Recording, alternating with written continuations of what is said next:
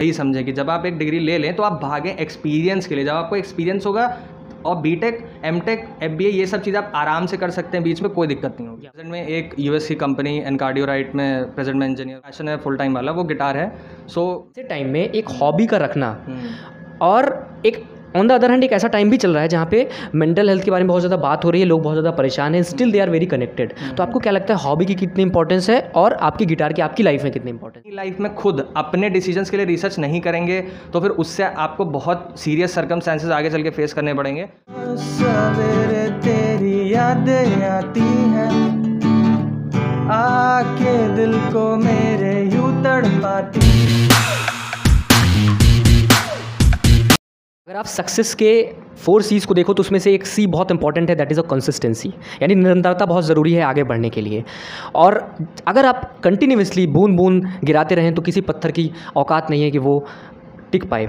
ऐसा ही कुछ होता है स्किल्स के साथ में, ऐसा ही कुछ होता है सक्सेस के साथ में. तो आज मेरे साथ में एक ऐसी हस्ती हैं, जो कि लगातार मेहनत कर रहे हैं गिटार के क्षेत्र में और इनका जो म्यूज़िक के प्रति डेडिकेशन है, वो देख के मतलब ये जो एग्जांपल मैंने अभी बोला, ये मुझे उनका म्यूज़िक का डेडिकेशन देख के आया तो मैं बहुत प्रभावित होता हूँ इनसे। और आज हम इनके म्यूज़िक के करियर के बारे में बात करेंगे, क्योंकि एक इंजीनियर भी हैं तो इंजीनियरिंग के करियर के बारे में बात करेंगे, आगे क्या अवसर आते हैं उसके बारे में बात करेंगे, और इनसे हम एक गाना भी सुनेंगे। तो सबसे पहले सर, आपका बहुत बहुत स्वागत है। सबसे पहली चीज़ तो मैं जानना चाहूँगा कि, जैसे मैंने आपके बारे में इतनी सारी चीज़ें बताई, मैं चाहूँगा कि थोड़ा सा आप क्योंकि मैं व्यक्तिगत रूप से आपको जानता हूँ, बट हमारे दर्शक आपसे थोड़ा सा रिलेट कर पाएँ, इसलिए थोड़ा सा आप अपने बारे में बताइए। जी तो फ़र्स्ट ऑफ़ ऑल मेरा नाम प्रखर मिश्रा जितने भी लोग वीडियो देख रहे हैं तो मैं मेदा का एलिमनाई हूँ। देन प्रेजेंट में एक यूएस की कंपनी एनकार्डियो राइट में प्रेजेंट में इंजीनियर हूँ। देन उसके अलावा मेरा पार्ट टाइम पैशन जो है पार्ट टाइम नहीं है it is full time passion there is no part time passion for me so मेरा जो पैशन है फुल टाइम वाला वो गिटार है। सो so, मैं लीड गिटारिस्ट हूँ बेसिकली लीड्स बजाता हूँ देन वोकलिस्ट गाने भी सॉर्ट ऑफ़ हाँ ओके ओके देन मैं गियर कंसल्टेंसी करता हूँ कि आपको गियर कौन सा चाहिए आपको कितने का गिटार खरीदना है कितने का आपको वायलिन खरीदना है ये सब चीज़ें मैं बताता हूँ लोगों को सजेस्ट करता हूँ। देन उसके बाद मैं ऑडियो मिक्स इंजीनियरिंग भी करता हूँ। तो हाँ ये बेसिक कुछ मेरे हैं बाकी और भी बहुत सारे शौक हैं। उसमें सबसे फेवरेट मेरी हॉबी है दूसरों की हेल्प करना। अनरिलेंटलेसली कि आप किसी चीज़ के लिए आप नहीं कर रहे हो। आप बस करने के लिए कर रहे हो उससे आपको कोई रिटर्न नहीं चाहिए। तो ये भी एक मेरी हॉबी है तो इसको भी मैं डे टू डे फॉलो करता हूँ जितना हो सकता है। हाँ तो तो कमाल की बात आपने कही। मतलब मैं पर्सनली बहुत इंस्पायर हुआ आपकी पूरी की पूरी जर्नी को देख के। तो शुरू से शुरू करते हैं जैसा कि आपने कहा कि आप एक इंजीनियर भी हैं साउंड इंजीनियरिंग भी करते हैं चीज़ों को देखते भी हैं आप बहुत ही अच्छे ऑब्जर्वर भी हैं। तो इंजीनियरिंग में आपका कैसा आना हुआ और कैसी जर्नी रही आपकी इंजीनियरिंग के अंदर में?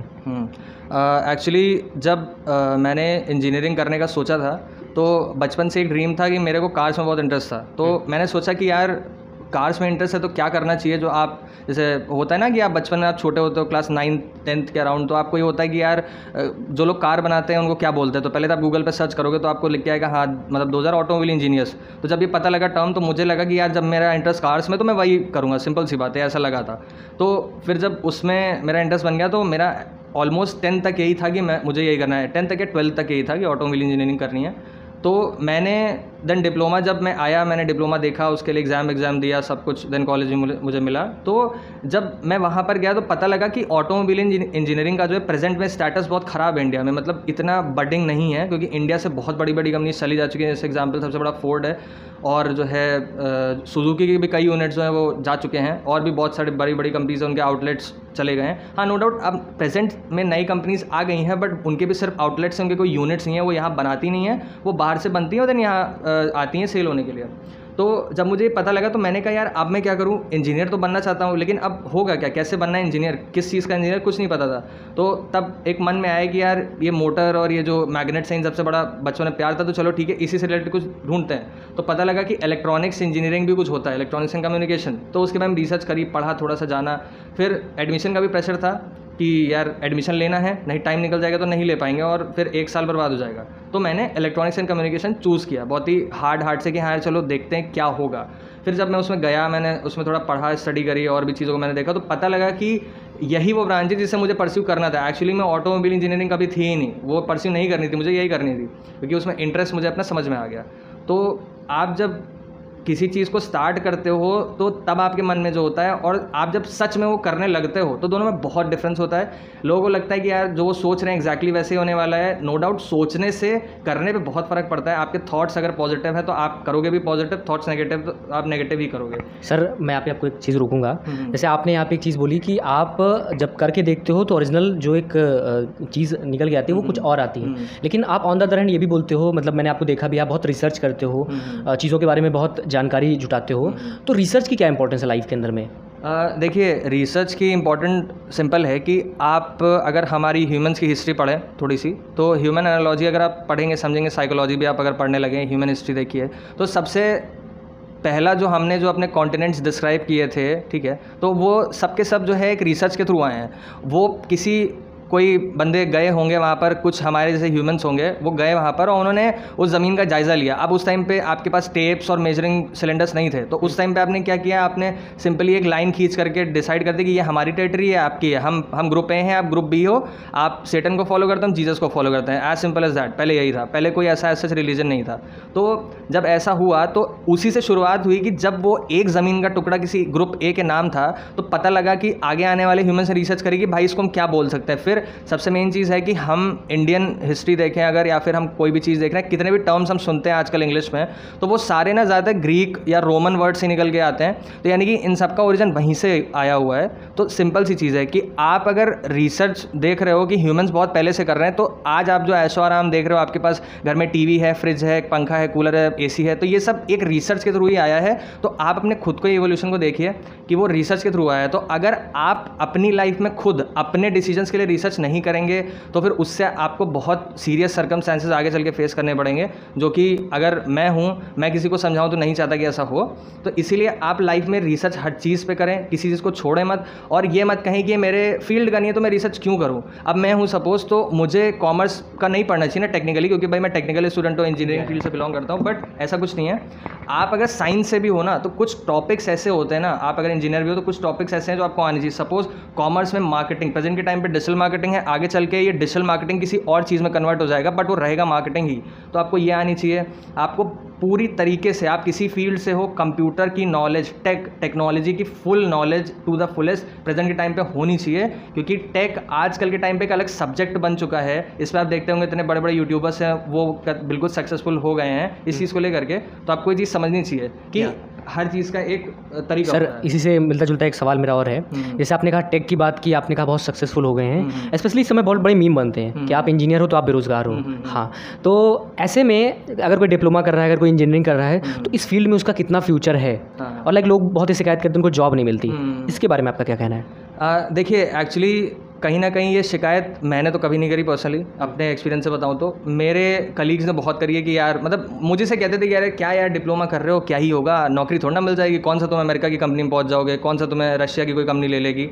तो उनका कहना तो था बट मेरा क्या था कि मेरा बहुत सिंपल स्ट्रेट फॉरवर्ड मैं लाइक लकीर पे चलने वाला आदमी हूँ कि अगर मैंने कसम खा ली है कि मुझे छोटे से स्टार्ट करना है, भले ही पैसे, रुपए, इन सबसे मतलब नहीं इन्वायरमेंट से भी मतलब इतना नहीं होना चाहिए तो आप अगर छोटे से स्टार्ट करोगे, तभी आप बड़े पे पहुँचोगे। तो मैंने भी जब अपना इंजीनियरिंग खत्म किया तो कई टाइम तक मैं ऐसे खाली रहा। सितंबर में मुझे याद है थर्टी ऑफ़ सितंबर को हमारा रिज़ल्ट आया था। तो उसके बाद मैं ना दिसंबर तक, दिसंबर क्या है ऑलमोस्ट नवंबर तक मैंने कुछ नहीं किया। मैं बैठा रहा, अपना ऐसे चिल मारा, जैसे सब, हर कोई करते हैं आजकल के बच्चे तो आई एम नो डिफरेंट तो वो हुआ। लेकिन फिर जब मुझे अंदर से एक आवाज़ है कि भाई, अगर आप यही करते रहोगे तो आगे का क्या होगा? आपका ड्रीम्स कैसे पूरे होंगे? क्या करोगे आप? तब जब यह आवाज़ आई तो मैंने कहा, भाई, अब कुछ करते हैं। तो फिर मैंने सीरियसली परस्यू किया, थोड़ा रिसर्च किया कि हाँ यार कहाँ कहाँ जॉब लखनऊ में आप जहाँ रह रहे हो, पहले वहाँ का देखो।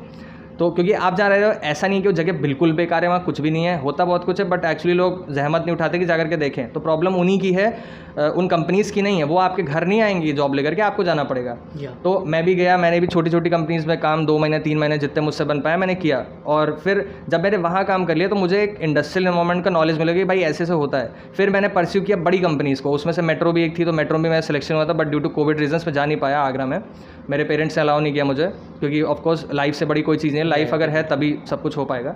तो उसके बाद में कुछ टाइम तक फिर से थोड़ा सा साइलेंस रहा मेरी लाइफ में मतलब रिलेटेड इंजीनियरिंग बट मैंने बिल्कुल भी होप नहीं छोड़ी। मैंने कहा मेट्रो ना सही बट उससे भी बेटर कंपनी ढूंढते हैं। तो उससे बेटर कंपनी भी मुझे मिल गई लखनऊ में ही एंड कार्डियो तो ये एक्चुअली जिस कंपनी में मैं प्रेजेंट में हूँ ये यूएस बेस्ड है यूएस प्लस इंडियन बेस्ड दोनों है। और इनका सबसे ज़्यादा काम अरब स्टेट्स पे चल रहा है प्रेजेंट में। बुर्ज खलीफा की फिफ्टियथ फ्लोर तक जो इनका पूरा इलेक्ट्रॉनिक सिस्टम से इन्होंने लगाए हैं लोटस टेंपल से लेकर के ताजमहल हर जगह इनके मॉनिटरिंग सिस्टम्स है टनल्स डैम्स और सब कुछ बनाते हैं। तो लाइक इनका वर्ल्ड वाइड हर कंटिनेंट में इनके ऑफ़िस हैं। तो ऐसी कंपनी ढूंढना फिर उसमें जा करके सीवी देना क्योंकि कंपनी को जैसे मैंने बताया आपको खुद अप्रोच करना है। तो आप जा करके सीवी उसको दोगे फिर सबसे मेन चीज़ है सीवी में दम होना चाहिए। अगर आपकी सीवी में स्किल सेट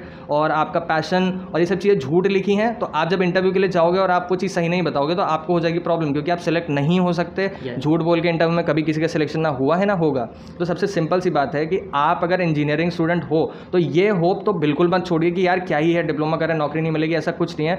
मैंने भी ट्राई किया मुझे भी मिली। बस मैंने बताया ना कि जैसे कि आप छोटे से स्टार्ट करोगे तो आपको नॉलेज होगी देन आप बड़े पे जाओगे। बिल्कुल बहुत ज़्यादा ज़रूरी है कि आप छोटे से स्टार्ट करके काफ़ी आगे जाओ। हम्म। सर आपके इसी सवाल से मिलता जुलता मेरे मन में क्वेश्चन आया है क्योंकि आजकल ये बड़ा हॉट टॉपिक चल रहा है कि मतलब एक तरफ़ लोग कहते हैं experience is a very important but on the other side contradictory एक कॉन्ट्रैक्टरी एक ये भी बात होती है हम्म। कि आपको एकेडमिक्स में भी मतलब एक्सेल करना चाहिए आपके पास एकेडमिक डिग्रीज अच्छी होनी चाहिए हम्म। तो आपको क्या लगता है? स्पेशली कोविड के बाद में uh, ये डेफिनेशन थोड़ी सी मतलब गलत हो रही है लाइक आप पास होते चले जा रहे हो तो आपके मे भी ऐसा हो सकता है कि आपके पास एजुकेशन क्वालिफिकेशन हो बट आपके पास एक्सपीरियंस या वो नॉलेज ना हो। तो ऐसे में आप किसे इंपॉर्टेंट मानते हो? एक्सपीरियंस या फिर एजुकेशन क्वालिफिकेशन देखिए अगर आप अब सब, सबसे सिंपल सा अगर टर्म बोलें तो हर कोई, हर इंसान जो अपनी लाइफ में एक एजुकेशन सिस्टम ट्वेल्थ के बाद उठाता है, कुछ ना कुछ। Suppose it is post graduation graduation या फिर अंडर ग्रेजुएट होता है वो डिप्लोमा सपोज़ तो कोई भी एक डिग्री तो करता ही है कि जिससे एक माइलस्टोन मिल जाए उसे एक रास्ता मिल जाए कि हाँ हमें यहाँ से कुछ करना है।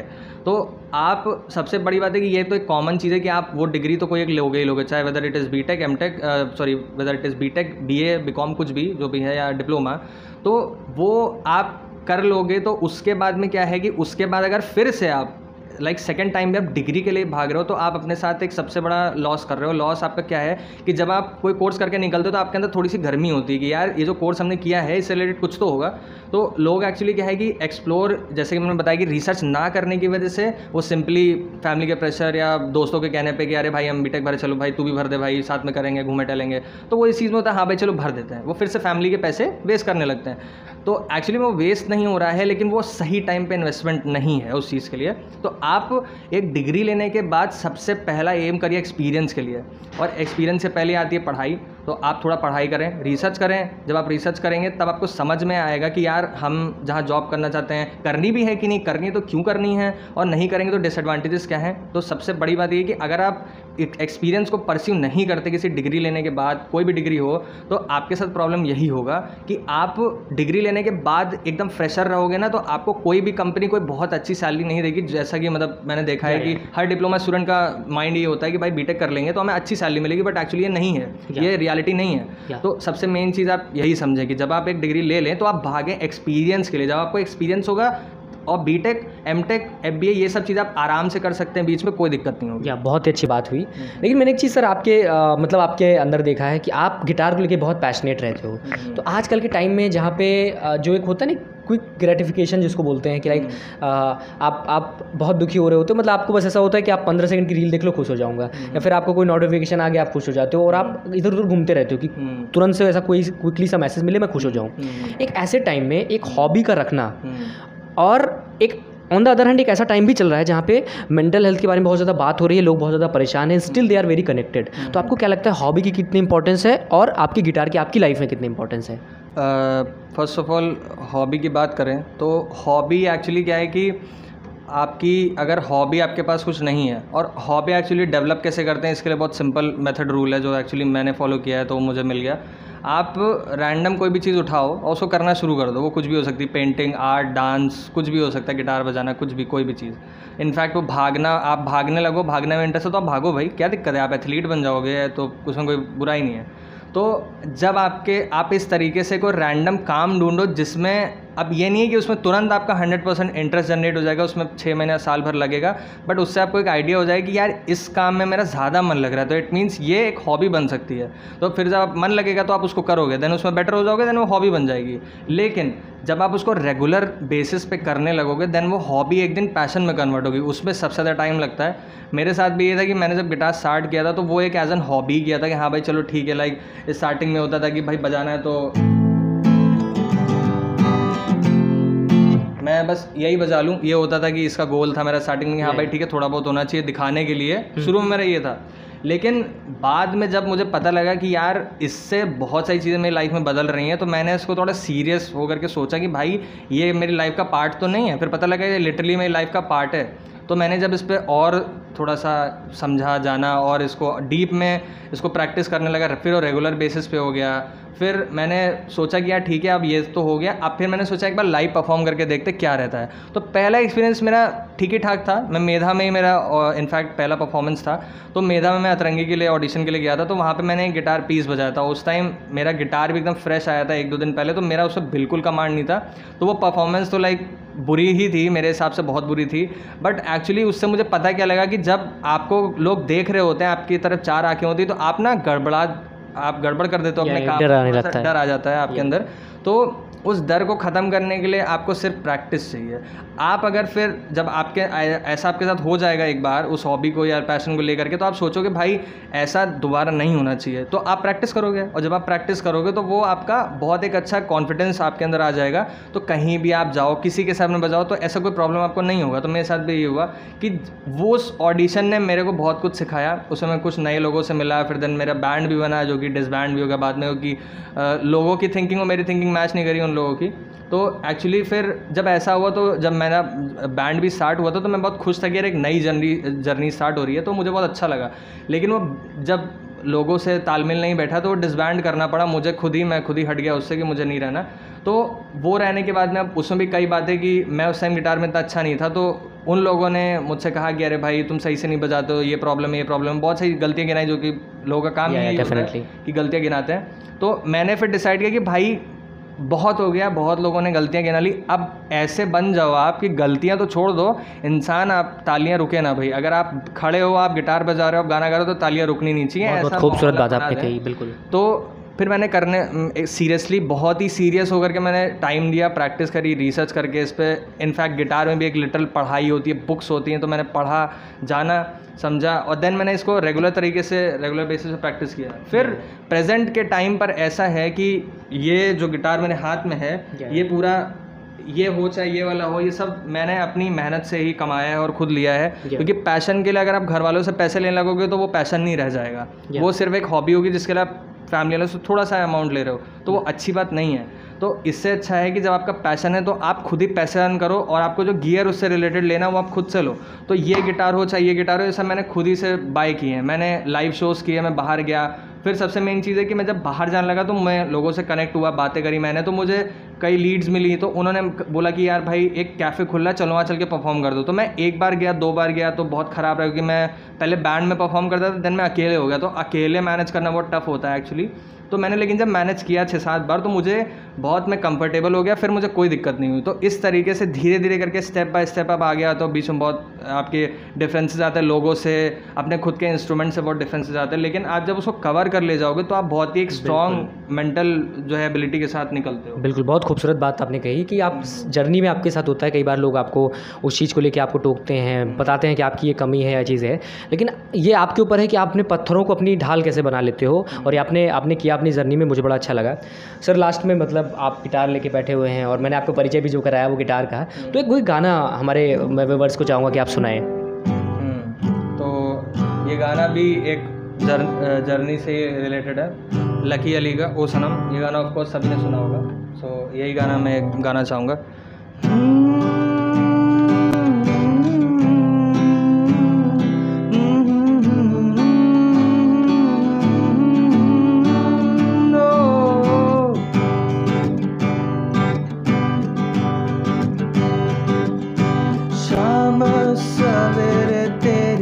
यादें आती हैं। आके दिल को मेरे यूँ तड़पाती हैं। शाम सवेरे तेरी यादें आती हैं। आके दिल को मेरे यूँ तड़पाती हैं। ओ सनम, मोहब्बत की कसम।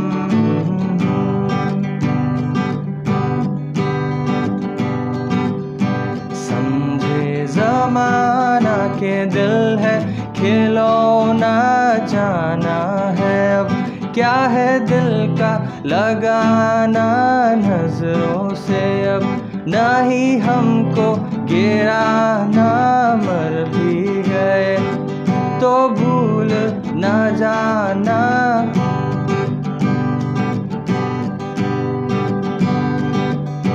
आँखों में बसी हो, पर तुम दूर तो नहीं।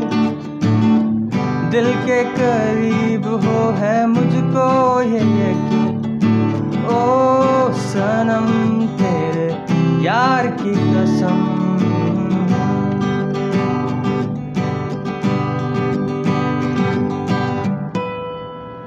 वाट वट अ सरप्राइज़ मतलब बहुत अच्छा लगा मुझे लिटरली आपका ये गाना और इस गाने में कहीं ना कहीं आपकी जैसे आपने बोला भी आपकी जर्नी की झलक थी तो मुझे बहुत अच्छा लगा इस आपके गाने को सुन के। तो जो भी व्यूवर्स इस वीडियो को देख रहे हैं मुझे उम्मीद है कि आपको ये कन्वर्सेशन बहुत अच्छा लगा होगा और आगे भी हम इस तरीके की कन्वर्सेशन करने की कोशिश करेंगे। और अगर आप प्रखर से पर्सनली जुड़ना चाहते हो तो इसी वीडियो के डिस्क्रिप्शन में मैं इनके इंस्टाग्राम चैनल का और यूट्यूब चैनल का लिंक डाल दूँगा। आप वहाँ पर सीधे इनसे जुड़ सकते हो और इनके गानों को सुन सकते हो। तो सर बहुत अच्छा लगा आपके साथ मिलके। Thank you so much okay thank you thank you so much thank you